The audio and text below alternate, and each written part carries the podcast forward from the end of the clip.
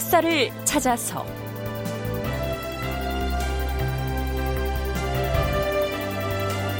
제 505편 세종이 생각한 죄와 벌. 극본 이상락 연출 김창회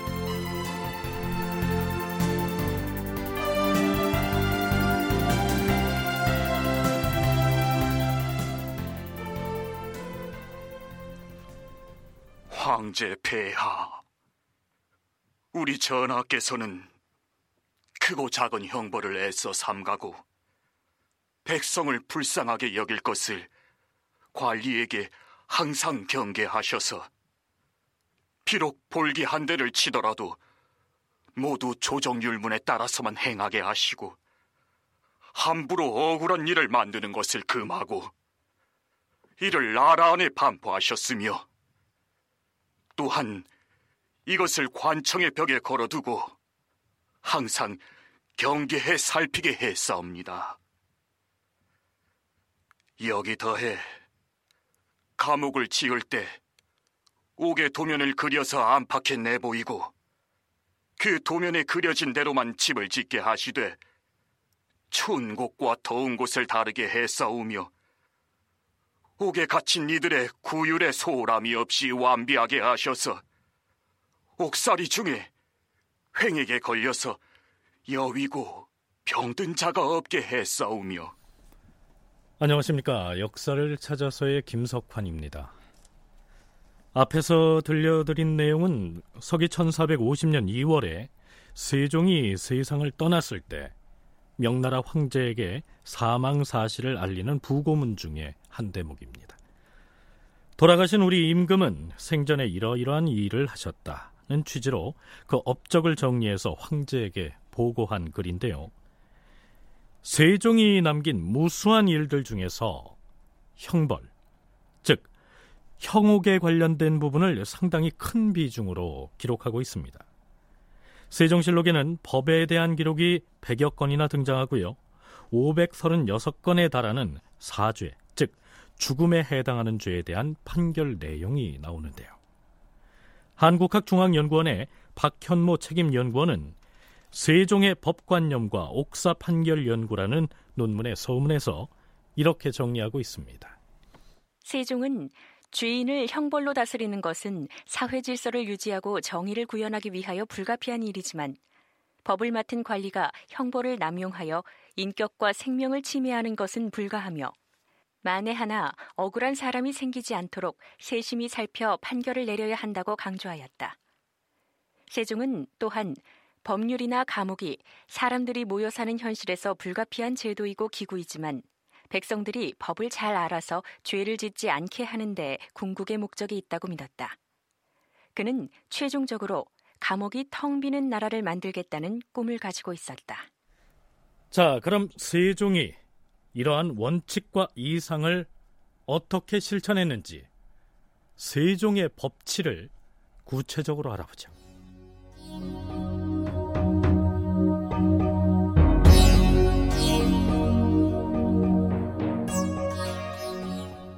세종 7년 7월 19일 세종은 다음과 같은 내용의 교지를 선포합니다.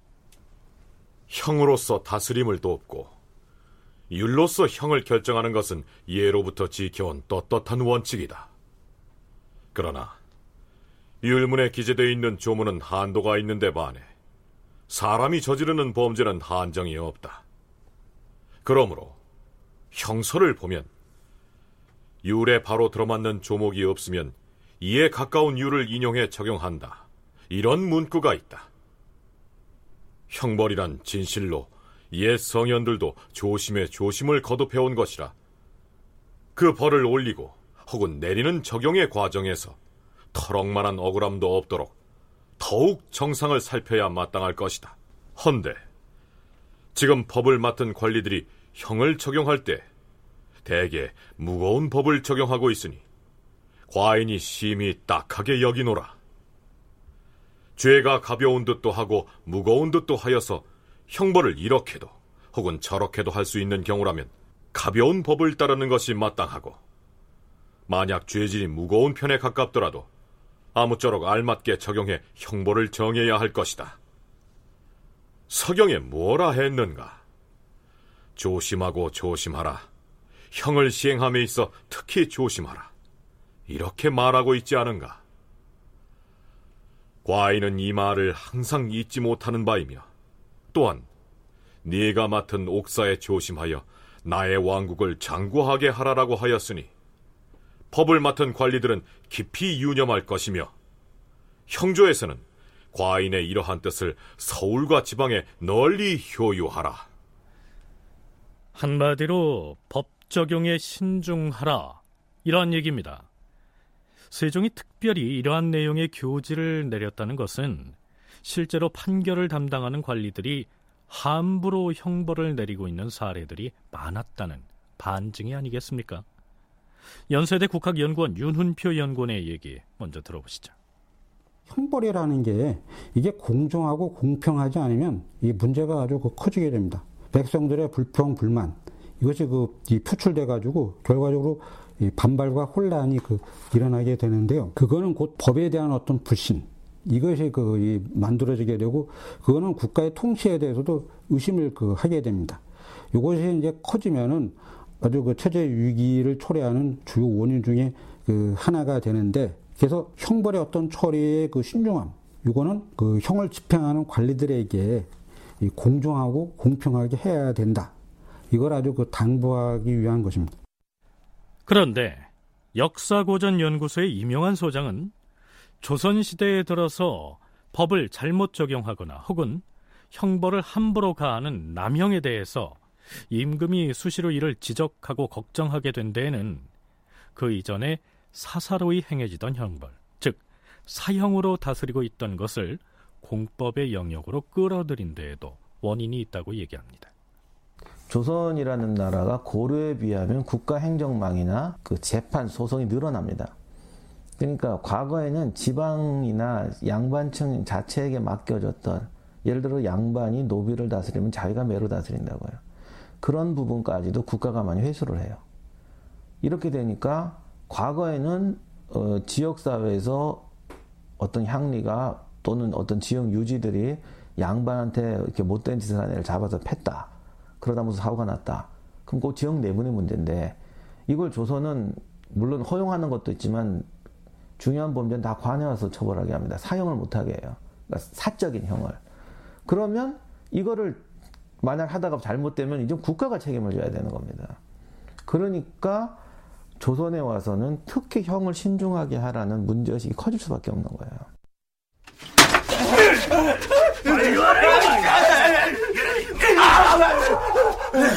내가 만일 도둑질이 들통나자 야반 도주를 하려던 돌쇠놈을 잡아왔습니다. 아, 아닙니다, 주인마님. 소인은 도둑질을 한 적이 없습니다요. 뭐라? 물건이 없어진 것이 분명한데 네 놈이 훔치지 않았다고 시치미를 떼는 것이냐? 시치미라뇨, 마님. 억울합니다요. 그럼 왜 도망쳤느냐? 그냥 거, 거, 겁이라서 겁이라서 그렇습니다. 어허, 저놈의 입에서 바른 소리가 나올 때까지 사정 두지 말고 볼기를 쳐라! 대감만! 아유, 아유, 아유, 억울합니다요! 저희는 도둑질하지! 네, 물론 이처럼 사적으로 형벌을 가하는 사형이 아주 근절되지는 않았지만 원칙적으로 모든 사형이 금지되고 공적인 법체계 안에 수렴됨으로써 형벌을 잘못해서 생기는 문제에 대해서는 전적으로 국가가 책임을 져야 했던 것이죠. 사형을 용인하다가 공법으로 끌어들인 대표적인 형벌로 간통죄에 대한 처벌을 들 수 있겠는데요. 인물과 사상 2009년 7월호에서 강준만은 이렇게 기술하고 있습니다. 간통은 가문의 명예와 직결되는 것이므로 사형, 즉 사적인 형벌로 다스려도 무방하였다. 비교적 성적인 자유가 허용되었다는 고려 시대에도 간통한 여인은 천민이나 노비로 하천시키고 그 소생 역시 벼슬에서 소외시켰다. 조선에서는 간통죄를 공법화하여 선비 집안 출신으로 간통한 자는 남녀 없이 때를 가리지 않고 참살하였다. 그러나 간통은 가문의 명예와 직결되는 것으로서 사형으로 다스리기도 하였다. 장정들이 간통한 여인을 동구박 정자나무에 묶어놓고 코를 자르는 할비의 형벌을 가하기도 하였고 팔다리를 잘라 죽이거나 물에 빠뜨려 죽이는 등 잔인하게 응징하였다는 기록이 전한다.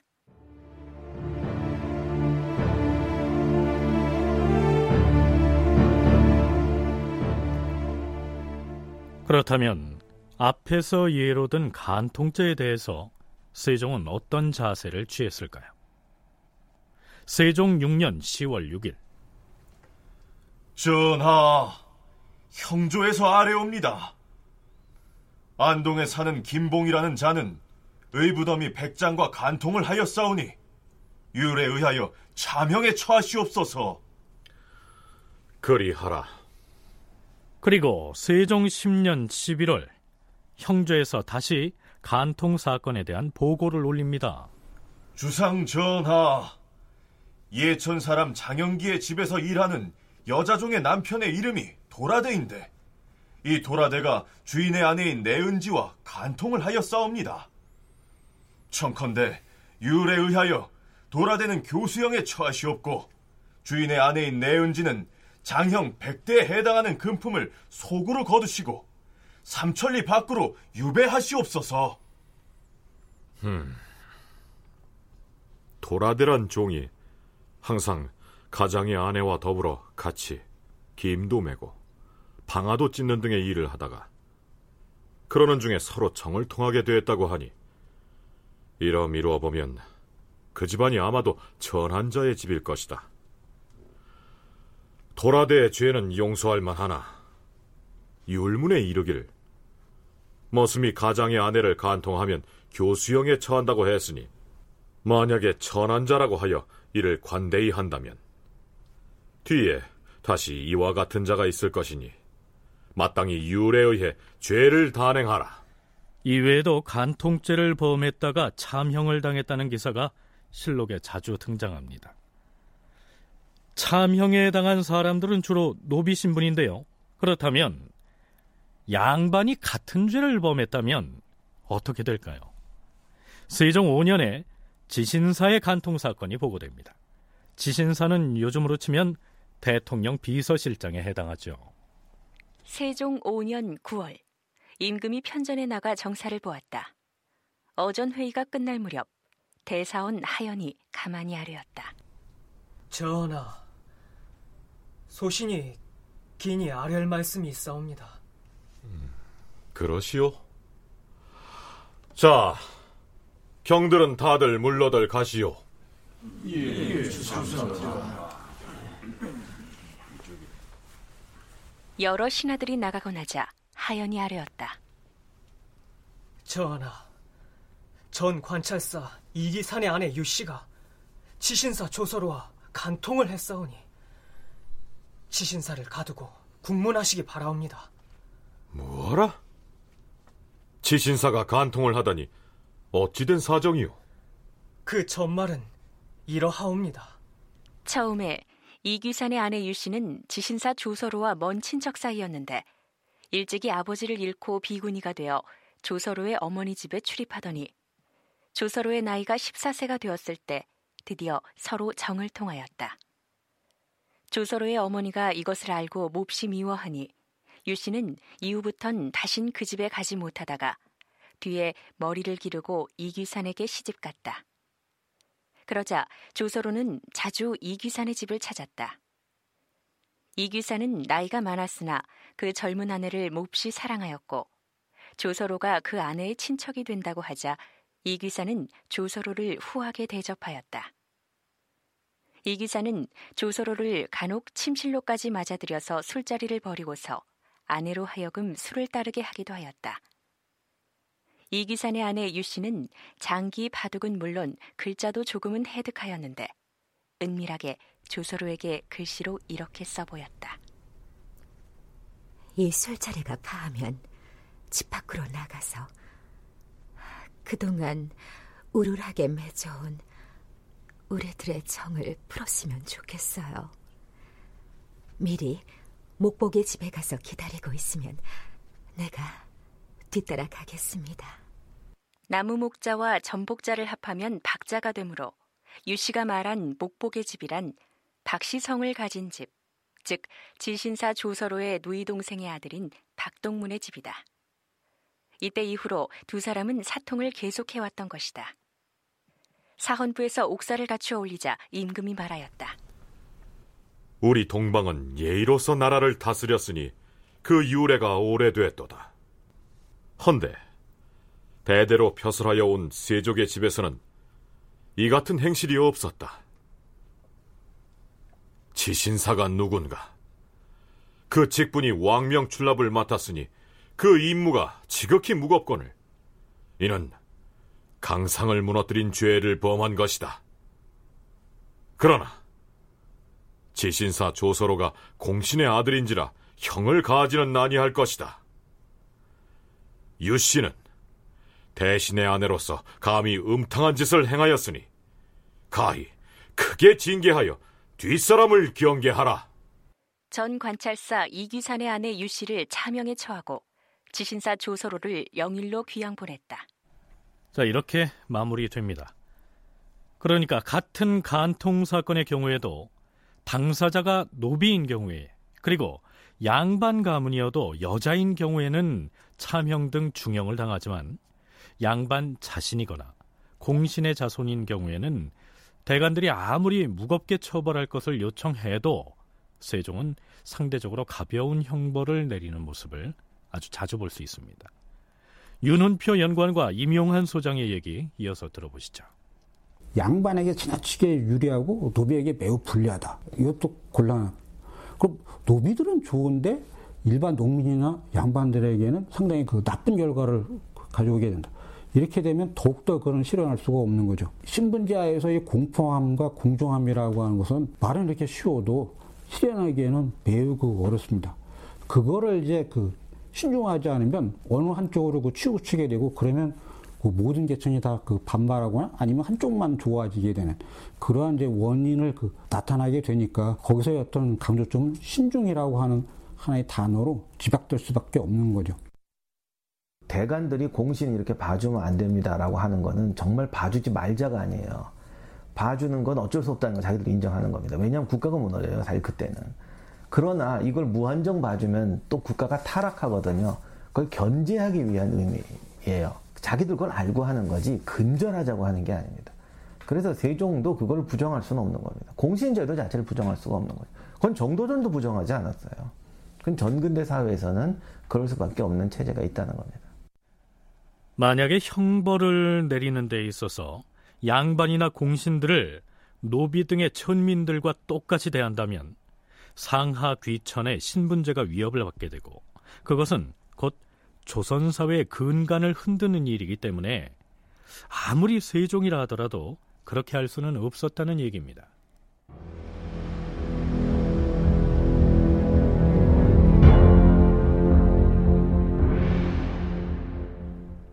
세종 14년 11월 세종은 형률을 조문별로 작성한 율문을 이두문으로 번역해서 배포할 것이냐 아니면 한문으로 된 원문만을 그대로 배포할 것이냐를 놓고 이조 판서 허조와 논쟁을 벌입니다. 경들은 들으시오.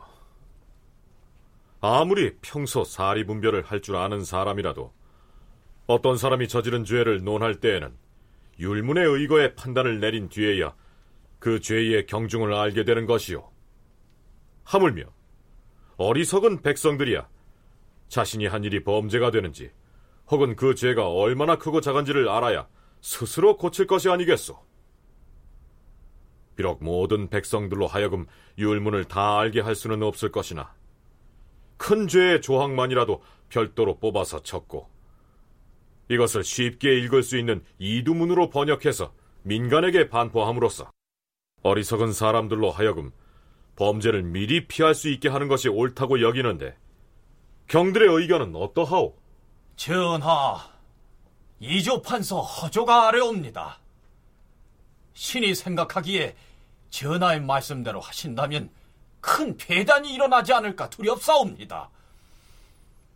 율문을 백성들이 쉽게 읽을 수 있도록 이두문으로 번역해 배포하는 것이 무슨 폐단을 일으킨다는 것이오? 주상 전하, 백성들이 진실로 율문의 내용을 알게 되오면 죄의 크고 작은 것을 미리 헤아릴 수가 있게 되옵니다. 그렇게 되면 두려워하고 꺼리는 바가 없이 법을 제 마음대로 농간하는 무리가 틀림없이 생겨날 것이옵니다.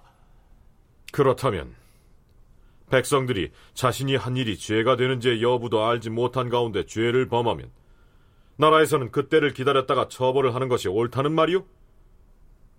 백성에게 법을 알지 못하게 하고서 그 법을 어겼다 하여 벌을 주게 되면 이것이야말로 조삼모사의 술책에 가깝지 않겠소? 신의 생각으로는 율문의 내용을 백성들에게 미리 알려주는 것은 옳은 일이 아니라 사료되옵니다. 일찍이 태조 대왕과 태종 대왕께서도 율문을 읽게 하는 법을 세우셨는데 그 뜻은 백성들 모두에게 법률을 알게 하고자 함이 아니겠소? 경은 그러한 말을 하려거든 고전을 더 상고해보고 다시 의논에 아래도록 하시오. 세종은 이조판서 허조의 반응이 영 불쾌하게 느껴졌던 모양입니다. 허조가 나가고 나자 집현전 학사들에게 이렇게 말합니다. 허조의 생각에는 백성들이 율문을 알게 되면 쟁송이 그치지 않을 것이고 윗사람을 능멸하는 폐단이 있게 될 것이다. 이런 얘기인데 그것이 합당한 주장이라 할 수 있겠는가? 마땅히 백성에게 모두 알게 해서 그 죄목이 두려워 피하게 하는 것이 옳을 것이다. 집현전에서는 옛적에 우부우부로 하여금 법률을 익히게 하기 위해서 어떤 노력을 했는지를 상고에 아래도록 하라. 여기에서 어리석을 우자에 지압이 부와 지엄이 부자를 쓰는 우부우부는 무지렁이 백성을 일컫습니다. 물론 요즘도 법조문이 지나치게 어려운 어휘와 문장으로 작성돼 있어서 일반인들이 쉽게 이해하기가 어렵다는 불평이 나오고는 있죠. 그러나 법조문을 백성들이 미리 알고 있으면 농간을 부릴 수가 있으니 쉬운 말로 설명해서는 안 된다. 이조판서 허조의 이러한 주장은 요즘이라면 웃음거리가 될 것입니다. 윤훈표 연구원의 얘기입니다. 신분제사라고 하는 것을 이제 전제로 그 해야 되는데요. 양반과 그 나름대로 꽤 그 깨어 있는 그 상충 농민들은 한번 이두문 실력은 상당합니다. 그래서 이제 그 사람들은 그 호조 걱정했던 것대로 요거를 교묘하게 피해갈 수 있는 나름대로 이제 실력을 갖추고 있었는데 그건 중세 사회에서 아주 자연스러운 현상입니다. 근데 문제는 하층민에게는 아직 그런 게 그 제대로 목표 들어가지 못했다는 거죠. 그 세종은 이걸 하층민에게까지 확장하려고 했습니다. 그러니까 국가의 권위를 최하층에게도 보여주려고 했던 거죠. 그들이 구체적으로 아, 국가라는 게 나를 이렇게 도와줄 수가 있는 존재구나. 라고 하는 그런 의식을 심어주려고 했습니다. 참고로 이때는 세종 14년 말이었기 때문에 한글, 즉 훈민정음은 이때로부터 14년이 지나야 반포가 됩니다. 이명환 소장은 세종이 이렇게 발언한 것은 반드시 무지렁이 백성들만을 생각해서라기보다는 소송 문제를 다루고 있는 지방의 향리들에게 이 율문을 제대로 이해시키려는 의도가 있지 않았나 이렇게 추측합니다. 한문이 어려우니까 법을 가지고 관료들이 백성이 모르는데 법이 이렇다 이래가지고 부정을 할 수가 있으니까 백성들이 법을 알아야 된다. 그래서 이제 번역하자 이렇게 나왔던 것인데 그러면서도 또 일반 백성들이 법을 너무 많이 알아도 안 된다라는 게 대체 조선시대의 생각들입니다. 다만 세종은 그 부분에 서 강력하게 반대를 했기 때문에 이제 특별한 왕으로 이제 존경을 받는 건데 이렇게도 법이라는 건 한 글자 때문에 죽고 사는 거 아니잖아요. 그러니까 조선시대도 보면은 소송문서 같은 건 조사들을 되게 이두로 써요. 그래야 이 뜻이 분명해지니까. 그래서 여기서 이두문이라는 건 일반 백성들이 쓴다는 것보다는 그 법을 향리라든가 소송문서 만지는 이런 사람들을 아마 대상으로 했던 걸 겁니다. 그런데 윤훈표 연구원은 세종이 이 율문을 알기 쉬운 이두문으로 번역해서 널리 알리려고 했던 배경에는 이미 양반 계층에 대한 견제 의도도 숨어 있었다. 이렇게 분석합니다. 국가와 그 하층민이 연결될 수 있다면 바로 이거는 양반과 상층 농민들이 자기 멋대로 할 수 있는 것에 대한 적절한 그 제어가 될 수가 있겠다. 그래서 국가로 본다면 상층에만 너무 그 치우쳐가지고 그들의 목소리가 그 전체를 반영하는 것이다. 이렇게 그 이야기하는 부분에 대해서 적절하게 통제를 가할 수 있는 것은 하층민에게까지 나름대로의 어떤 국가의식을 불러일으키게 해서 그들도 나름대로의 어떤 생각을 갖게 된다면 최상층부터 하층 이르기까지 상호 어떤 균형감, 견제감을 가질 수 있게 되지 않겠는가. 그래서 국가는 그런 것에 입각해서 통제를 해야 되지 않겠는가. 그러니까 하층민들이 율문을 읽어서 익히게 된다면 양반들이 힘이나 권위를 앞세워서 하층민들을 우격다짐으로 지배하는 것이 점점 어려워지기 때문에 세종은 그러한 상호 견제 효과를 노렸고 이조판서 허조는 역시 같은 이유로 양반 계층을 대변해서 이두문으로의 번역을 반대했을 것이다. 이러한 의견이죠.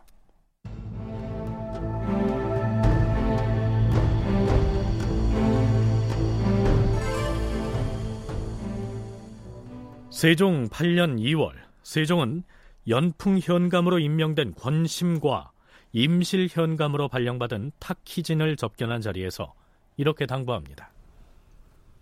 옛날 아무리 태평한 세상에서도 임금이 지방의 수령을 임명할 때에는 그 인물 됨됨이를 매우 신중히 살폈는데 근년에는 수재와 한재로 백성의 생활이 지극히 곤란한 시기이기 때문에 그대들의 임무가 막중함을 더 말해 무엇하겠는가. 옛적부터 임금이 모든 백성을 혼자서 다스릴 수는 없는 탓에 수령을 지방에 보내서 백성을 보호하게 했던 것이다. 이제 수령을 신중히 선발해 과인이 직접 만나보고 보내는 것이니 그 책임이 실로 막중하다. 과인의 덕이 옛사람에게 미치지 못해서 근래에는 하늘의 꾸지람이 여러 번 나타나 밤에도 잠을 편히 자지 못하는 실정이었다. 그대들은 과인의 지극한 심정을 받아들여서 백성을 사랑하는 마음으로 백성의 마음을 해치지 말고 사람으로서의 할도리를 닦도록 하라. 그런가 하면 세종 14년 1월 15일의 기사를 보면 세종은 역시 지방 관리로 명을 받아서 떠나는 경상도 도사 정사와 지서산 군사 양서적에게 이러한 당부를 합니다. 그대들은 다 학문을 익혀서 그 공력을 쌓았으니 백성에게 모든 일을 익숙하게 강론할 수 있을 것이다. 지방에 부임하거든 각기 마음을 다하여 백성을 어루만지고 사랑하도록 하라. 그리고 형벌은 매우 중대한 일이니 특별히 조심하지 않으면 난이 될 것이다. 모든 관리가 형벌을 사용할 때 누군들 그 적중함을 이루려고 하겠는가만 그 중에서 간혹 형벌을 남용하는 경우가 발생하는 것은 율문을 착오로 잘못 보기 때문이다. 비록 부득이하여 형벌을 쓰더라도 만약 백성을 불쌍히 여기며 구휼하려는 마음만 있으면 억울하게 죽는 자는 없게 될 것이다. 알겠는가? 예, 주상 전하. 명심하게 싸웁니다, 전하. 지방의 수령을 임명해서 내려보낼 때 임금이 형식적으로 그들을 접견하거나 혹은 이조 판서를 통해서 임명장을 줘서 내려보내는 게 보통이었지만 세종은 그들을 꼬박꼬박 접견해서 특히 형벌을 신중히 쓸 것을 재삼 당부하는 모습을 보입니다.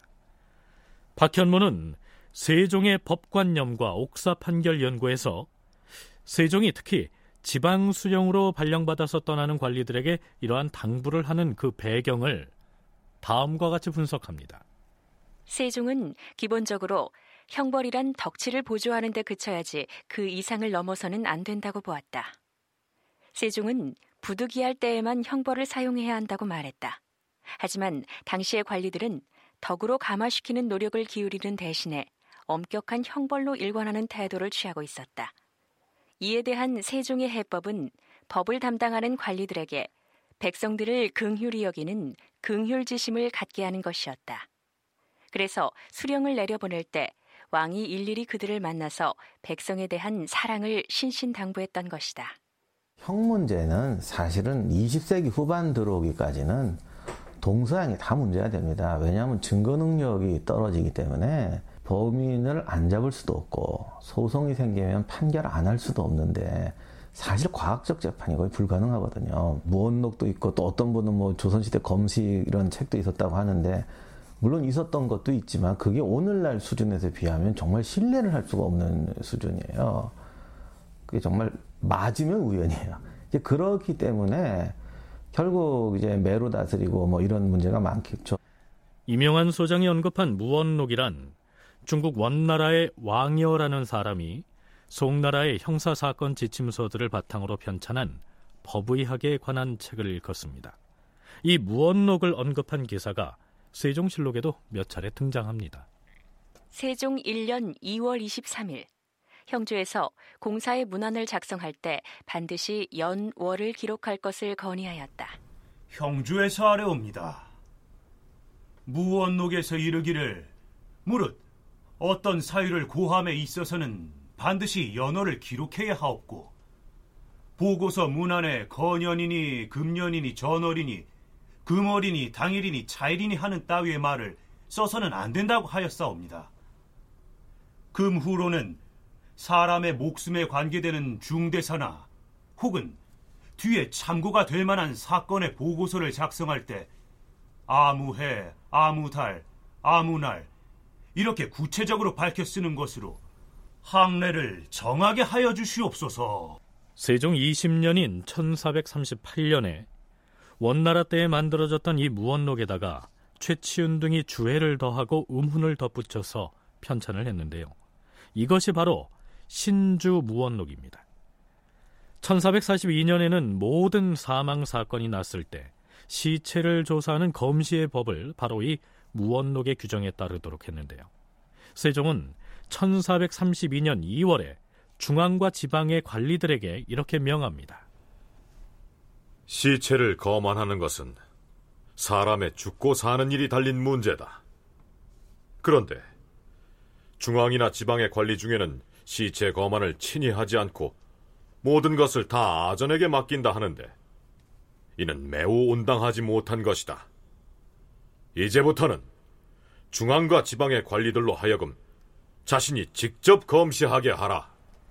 그런데 이 신주 무원록을 재판에 응용하려면 시체를 세 번 거만하는 삼검 제도를 엄격하게 지키도록 규정하고 있습니다. 살인 사건이 발생한 때에는 사체가 있는 곳의 지방관이 먼저 제1차의 시체 검험, 즉 초검을 실시한 뒤에 검안서를 무원록 시장식의 규례에 따라 작성해서 상부 관아에 제출한다.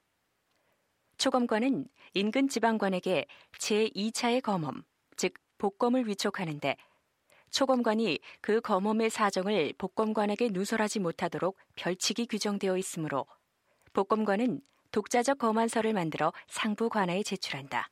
상부 관아에서는 이렇게 제출된 검안서를 보고 초검관과 복검관의 의견이 일치될 때에는 이것으로 그 사건을 결정짓도록 하지만 만일에 두 검관의 의견이 일치되지 않거나 또는 그 검험에 의혹이 있을 때에는 다시 삼검을 명하게 된다. 삼검은 중앙에서는 형주에서 5품 혹은 6품급의 문관인 낭관을 보내고 지방에서는 관찰사가 지방 관리를 정하여 다시 검험을 실시한 뒤에 초검관과 복검관들의 검안서를 참작하여 최후의 판결을 내리게 된다. 하지만 이에 불복할 경우 왕에게 직소할 수도 있다. 그렇다면 사망 사건을 수사했던 관리들이 이러한 원칙들을 철저히 지켜서 범인을 찾아냈을까요? 그 중에는 수사에 진척이 없을 경우에는 저놈이 지가 지은 죄를 순순히 토설할 때까지 주리를 틀라! 예!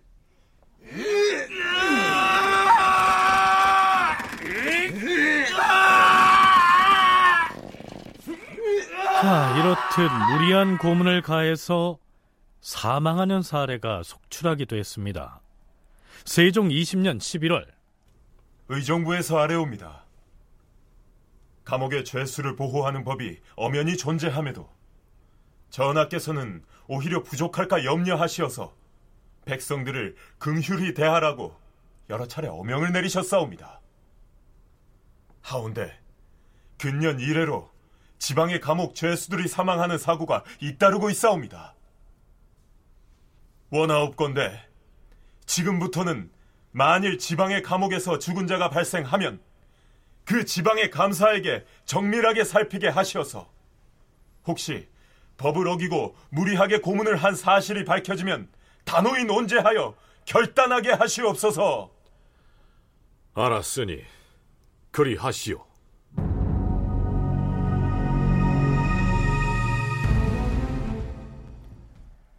공평하지 못한 판결 혹은 잘못된 판결을 막으려고 세종은 다각도로 노력을 하고 여러 방안을 궁리하는데요.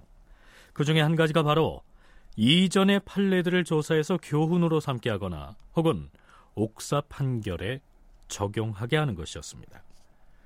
1431년 6월 2일치 세종실록을 보면 세종이 교지를 내려서 아주 많은 판례들을 소개하면서 더불어서 판결을 신중히 하라고 명하고 있는데요.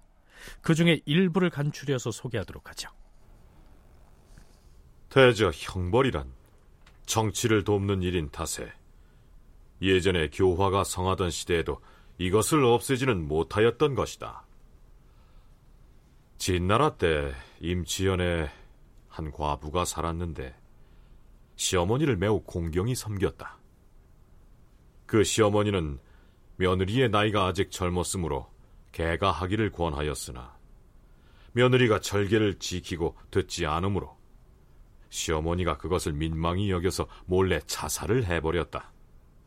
그런데 사정을 모르는 친척들은 며느리가 시어머니를 죽였다고 고발해 관에서 국문을 하니 과부가 그 고통을 이기지 못해 거짓 자복해 옥사가 결정됐던 것이다. 그런데 마침 이때 조터라는 사람이 새 현령으로 부임해 그 억울함을 알고 다시 조사하고 연구를 더해 그 실정을 알아냈던 것이다. 고문 수사의 폐해를 지적하기 위해서 언급한 사례로 들립니다. 세종의 판례 속에는 더 이어집니다. 또 한 가지 전례를 말하겠다. 호북시의 어느 집에 부부 두 사람만이 살고 있었는데 부인이 용모가 아름다워서 남편을 늘 부족하게 여기더니 어느 날 우연히 점치는 남자가 와서 기숙을 하였다. 부인은 그 점쟁이의 준수한 외모를 사모해 드디어 그 남편을 죽이고서 정을 통한 다음 함께 가기를 원했다. 점치는 사람이 그녀의 불의를 분이 여겨 칼로 부인을 죽이고 떠나가 버렸다. 아침이 되자 그 집에 상주하면서 일을 해주던 늙은이가 있었는데 그가 와서 보니 두 시체가 함께 포개져 있고 피가 흘러 땅에 흥건했다. 늙은이는 자기가 그 일에 연루될까 두려워해 곧 도망을 쳤으나 잠시 후에 이웃에게 발각돼 관아에 잡혀왔다. 그 역시 국문을 견디지 못해 곧 거짓을 자복했다. 그런데 아직 멀리 도망치지 않았던 점쟁이 남자는 죄 없는 노인이 살인범으로 몰려 사형을 받게 된다는 소문을 듣자 곧 자수를 했던 것이다. 헌사에서는 점치는 자가 여자를 죽인 것은 그 남편의 목숨을 보상한 것이며 또한 자수한 것을 의롭게 여겨서 노인과 함께 석방했던 것이다. 또 한 가지, 중국의 임강에 왕삼랑이란 사람이 살고 있었는데 이때 내린 세종의 교지에는 옛 중국에서 있었던 사건들의 판례가 많이 등장하는데요. 우선은 이 시기만 해도 조선은 아직 건국 이후 역사가 일천해서 본보기로 삼을 만한 판례들이 축적되지 않았기 때문이겠죠. 조선시대 소송이 많다 많다 그러는데 그 요즘 소송에 비하면 몇 개 안 돼요. 그러니까 국내 판례만 가지고는 공부를 할 수가 없어요. 조선 전기만 해도. 그러니까 이제 또 명판결은 또 이렇게 역사책이 쭉 있으니까 그런 거를 보고 왜냐하면 이때는 법관이 별도로 있는 게 아니라 과거 급제에서 문관으로 있던 사람이 수령로 나갔고 해도 재판을 합니다. 그러니까 배울 게 이런 거밖에 없어요. 그런 걸 보고 이제 또 마음도 다스려야 되고 이래서 이런 걸 계속 시키는 거고 조선 후기나 가야 국내 판례들을 모아서 이렇게 교육할 수 있는 이제 수준이 됩니다.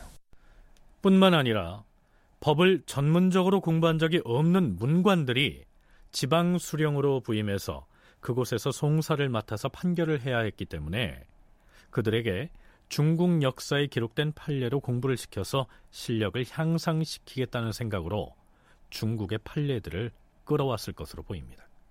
조선 관리들의 법 집행 실력이 그 역대 중국 왕조의 훌륭한 관리들과 대중한 수준으로 어, 진전시켜야 된다. 그걸 이제 세종은 강력하게 바랬던 것이죠. 아무리 법을 갖다가 뭐 잘 만들고 좋은 법을 법전에다가 실었다고 해서 이것이 그 실현될 수 있는 것은 아닙니다. 관리들이 유능하지 않으면 그것은 아무 소용이 없는 것이죠. 그래서 그 세종으로 본다면 법전을 수정하는 작업, 그래서 더 좋은 것을 만드는 작업뿐만 아니라 그것을 가지고 실질적으로 어떤 그 일을 할 수 있는 사람들의 수준 향상 이것도 이제 그 받았던 것인데요. 가장 그 좋은 목표는 그 중국에서 사례에서 볼 수 있는 훌륭한 관리들의 예, 좋은 어떤 정책 이것을 그대로 본받아서 이 정도 수준으로 너희들도 해야 된다. 물론 이때 내린 세종의 교재에는 조선의 판례도 들어 있었습니다. 영흥부의 나라 창고에서 도둑을 맞았는데 어떤 사람이 익명서를 보내서 관노인 연만, 가질동, 내은달 등의 소위라고 고했다. 영흥부사가 이 말을 믿고 그들을 체포해 고문을 했지만 그 실정을 얻어내지 못하고 석방을 하였다. 얼마 안이 돼서 이번엔 군기고에 화재가 발생했다. 그래서 감사로 하여금 불지른 자를 추액하게 했으나 어떤 사람 소행인지를 알지 못했는데 그때 마침 관노 연만과 내은달이 도망을 치다가 잡혀왔다. 부사는 군기고에 방어한 자들이 이들 관노들이라고 생각하고 가질동을 잡아 혹독하게 국문을 하자 그 고통을 이기지 못해 자신이 연만, 내은달과 함께 의논에 방화했다고 자복하므로 이들에 대한 국문이 다시 이루어졌는데 그 신문하는 매질이 더욱 혹독했다. 그럼에도 불구하고 그들의 방화죄를 밝혀내지 못합니다. 사실 이 사건은 세종이 판례와 관련해서 교지를 내리기 불과 6개월 전에 일어난 사건이었습니다. 결국 내은달이라고 하는 관노는 매질을 견디지 못하고 죽었는데요. 중앙조정의 의군부가 나서서 진상조사를 한 다음 임금에게 이렇게 보고합니다. 전하, 전 영흥부 부사 박관은 관노인 연망과 가질동과 내은달 등 여섯 명에게 함부로 형을 집행하여 사망자가 발생했고 부상한 자도 있사오니 이것은 그 죄가 자명에 해당하옵니다. 물론 관노에게 고문을 해서 사망에 이르게 한 영흥 부사는 참형을 면했지만 장 70에 도 1년의 형벌을 받습니다. 이 장형은 태형의 경우보다 더 큰 회초리로 때리는 형벌이고요. 도형은 오늘날의 징역형이죠. 세종은 이 판례를 소개하면서 맨 끝에다가 이렇게 덧붙입니다.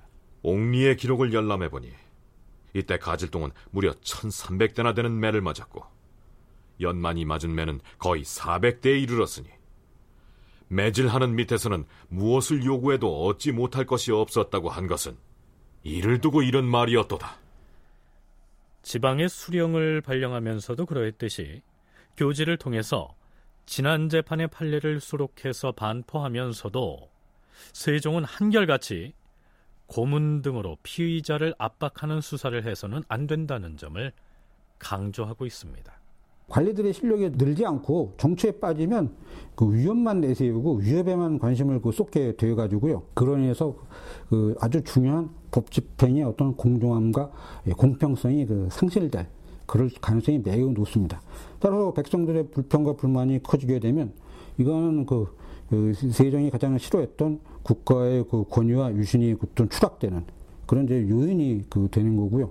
이거를 방지하기 위한 노력으로 어떤 관리들의 실력 양성 이거를 아주 강하게 독려하고 또 실현에 옮기려고 많은 이제 노력을 기울였던 것이죠.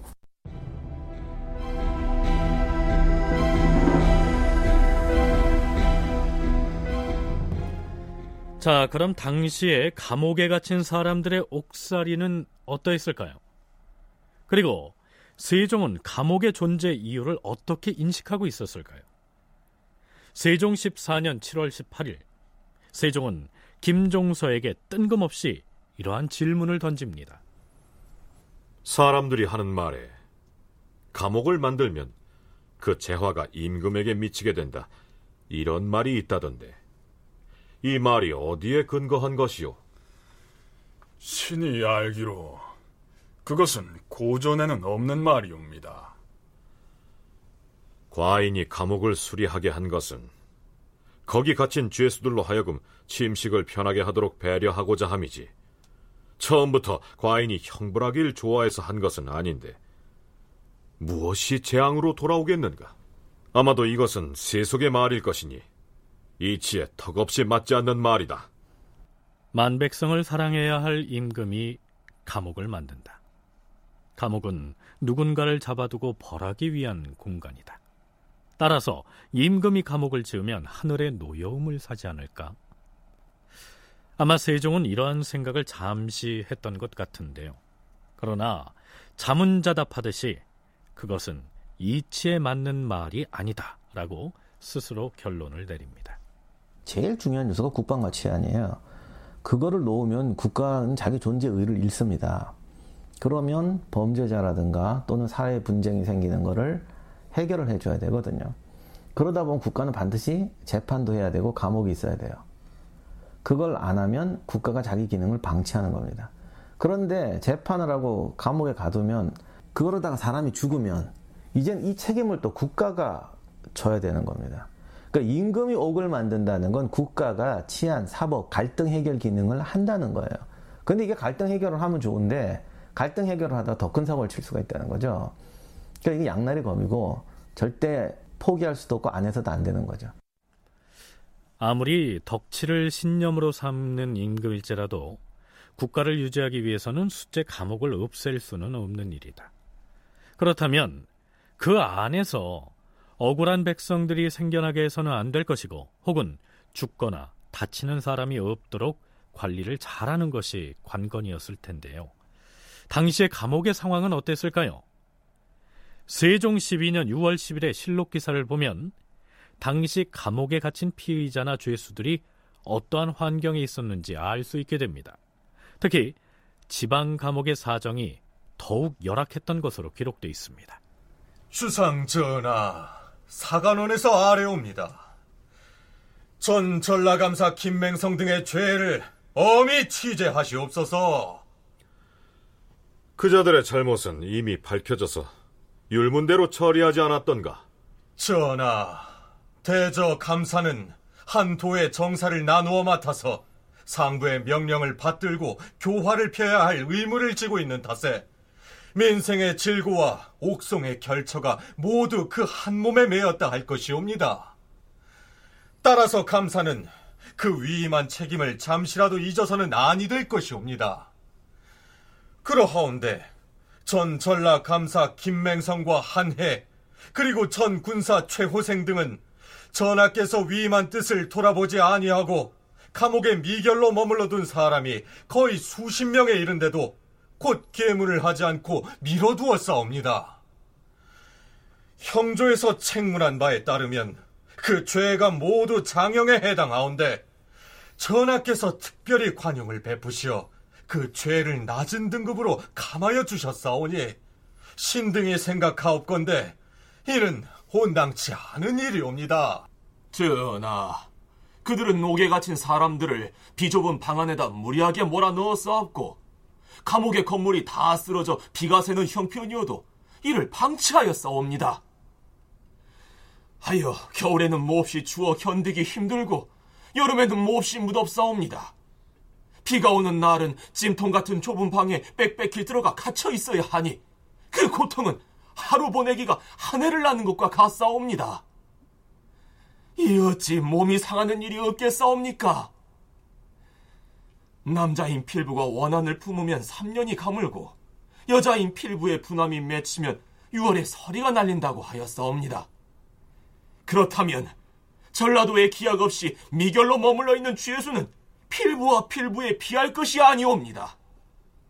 하늘의 원망을 부르고 화기를 상하게 함이 어찌 까닭이 없겠사옵니까? 근간에 한여름인 5월에 서리와 눈이 날렸던 것은 반드시 사람이 하는 일에 하늘이 감응된 바가 아니라고는 못할 것이옵니다. 옥사를 미결로 계속 머물러 두는 것은 그 중에 한 이유가 된 것이옵니다. 신등이 전라도의 일에 대하여 깊이 유감됨을 아뢰었사오나 원한을 머금고 억울함을 품은 자가 전라도보다 더 심한 곳이 있지 아니할까 두렵사옵니다. 그 드러나지 않은 일은 어찌할 수 없사오나 전라도의 경우는 이미 드러난 일이오니 만약 가볍게 처결하신다면 어찌 후일을 경계하겠나이까? 한예는 이미 형조에서 율문에 비추어 처리된 것이니 논할 것이 없거니와 김맹성과 최호성 등과 같은 자들에게 감형을 해주는 것이 어찌 온당한 일이겠사옵니까? 또한 그 고을의 수령도 연고를 앞세워 은밀히 청탁을 나여 판결을 짐진 늦추고 보고도 하지 아니함으로써 옥사가 지연되게 한 죄가 막중하옵니다. 송사를 맡아서 처단하는 법관이 쉬운 사건은 처리하고 어려운 사건은 피하여 세월을 끌어온 죄이옵니다.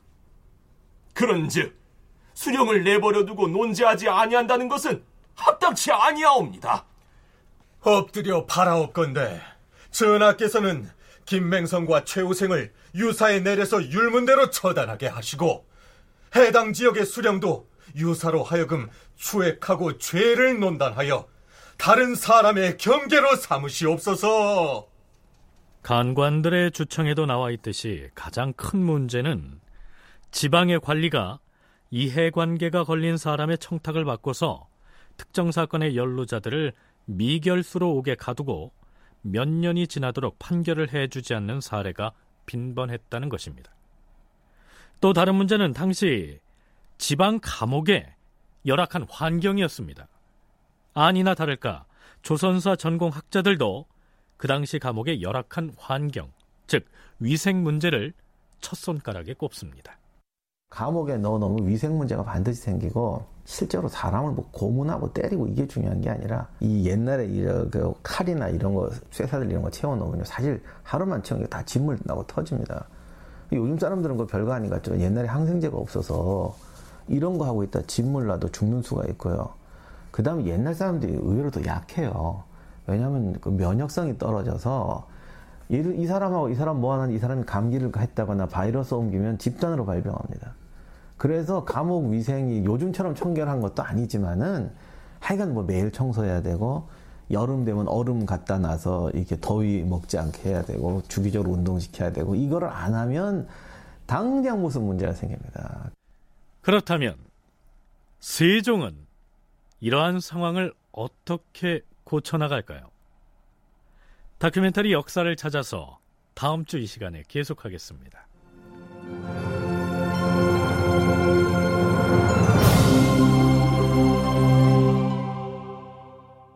출연. 구자형, 박노식, 전영수, 전종구, 김현수, 신범식, 시민종, 박진우, 윤용식, 송대선, 서승휘, 장병관, 이승준, 임호기, 공준호, 낭독 김현정, 해설 김석환, 음악 박복규, 효과 신연파 정영민, 기술 이진세.